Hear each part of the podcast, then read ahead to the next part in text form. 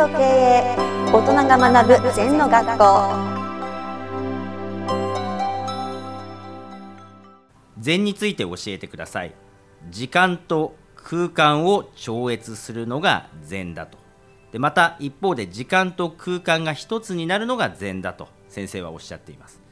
どういう意味ですか？という質問です。まあ、時間と空間を調整するっていうのは未来が今にあるとかね、今までやってきた過去が今なんだよな、うん。それを矛盾しないでそういうふうに思えることだな、うん。これは過去でこれが未来でこ今が今でってやるとバラバラだな、うん。全部満帆に称せられるということはヒアンドナウ今ここに全部が集まるってことなん。だはい。それが超越でしょうね。うん。その感覚は大事ですね、うん。はい。よく先生は前後祭壇という言葉を使われます。過去は過去未来は未来だと。そこを前後祭壇して考えるのと、先ほど先生がおっしゃっていただいた今っていうのは過去も含み未来も含むっていう考え方となんか矛盾するように一瞬思うんですけども。うん、あのまたそれも論理的思考で考えるとそうなっちゃうんではい。あの矛盾じゃないですね。うーん。今と未来が過去と未来が含まれた今ですね。それと何が未来が膨らまれてる未来が含まれてるってことが矛盾ってこと？えっと前後祭壇っていうのは先生未来と今を過去と今を切りますと。だから前後祭壇で今ここしかないんだけど、はい。その蝶に未来と過去が入ってるってことですよ。あーその点の中に今ここっていそうう点の中に。それだけでだからそれを筋で考えてることはないともう点の中にインクルーズされてるんだよ今ここに。全てがってことですね。生まれてから今までつながってんで今生まれたわけじゃないじゃんはい。で多分未来も生きるだろう。はい。ここに今が来る。うん。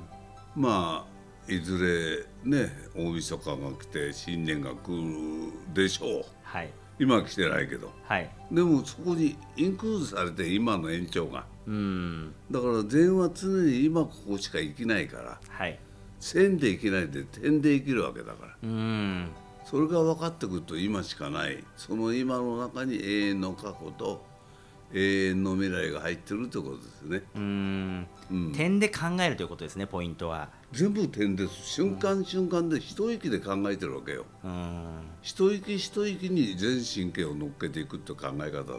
ううん。ん全てが線のようにこうつながってるって考えるといろんなことが矛盾してくるんですね。そうです。結果振り返ってみると線になってるんですよね。うん。当然。それは五感で感じていくんでしょ人間は。はい土地感なんていうのもそうだしさ。うん。もう結局感じるっていう世界なんだな。うん。直感と感じるは一緒ですか？同じです、うん。うん、あの感じるっていうのはもうちょっと広く全体的が感じていく直感ってガボッとくるっていうか、はい。うん、それの差ですね。うん。それを直感感性を磨いていくには座禅をして座っていくっていうのが一番先生は近道もしくはそれしかないと思いますか？近道っていうかそれしかないってことでしょうね、うん。うん、そうやっていかないと感性は磨かれないってことですね座禅しないと。うん。うん、まあ座禅ししなくても経営者とか芸術家鋭い人はありますけどそれは昔からこだわらない体質がまああるんでしょうね、はい。うん、もうこだわらなくなっちゃってると。うん。初めからバカだか利口だか分かんない人がいいのかも分かんないしね、はい。うん、利口ぶったってダメかも分かんないし難しいな、うん。やっぱり人間こだわるから苦しくなったり悩んだり迷ったりするんですか？